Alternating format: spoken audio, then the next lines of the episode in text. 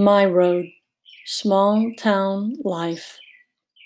When I drive through small town America, my heart responds to the sheer variety of life options mobile homes, well kept trailers, two story white farmhouses, ranch homes, horses grazing on the side lot of a tiny home, manufactured lawns, garden beds adorned with huge metal roosters that beat all.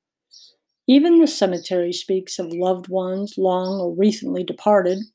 Tombstones of black granite, white stone, heart shaped, tree styled, announce names, dates, and the final resting places of those who once occupied the various homes throughout town. Business is limited here as there isn't the infrastructure to feed a large number of Main Street stores. I figured that most everyone worked in farm related industry, but I've been surprised to discover a variety of employment options. People drive from various places or work online.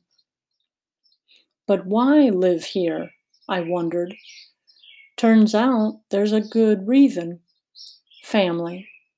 I have come to know several families in the area and discovered that though younger members may have found employment in another town or city, they frequently return home to visit. Personally, I find that rather awesome.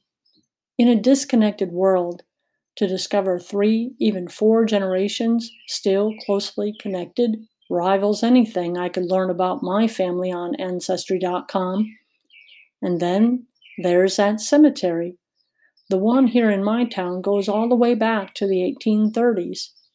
Who needs an internet search when great great grandpa is laid to rest next to great great grandma on Berg Road? I've spent time with several of the elderly folks who have lived in town for most of their lives. They had children, and their children had children, and so it went. On birthdays, anniversaries, and holidays, family gather for food, conversation, and support. This feels a bit like peeking in on an alien world, a little enviously. Except now, the alien world has become my home.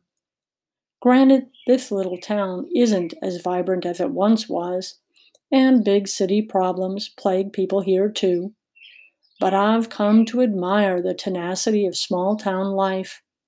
Deep roots, hard working, quiet, and enduring.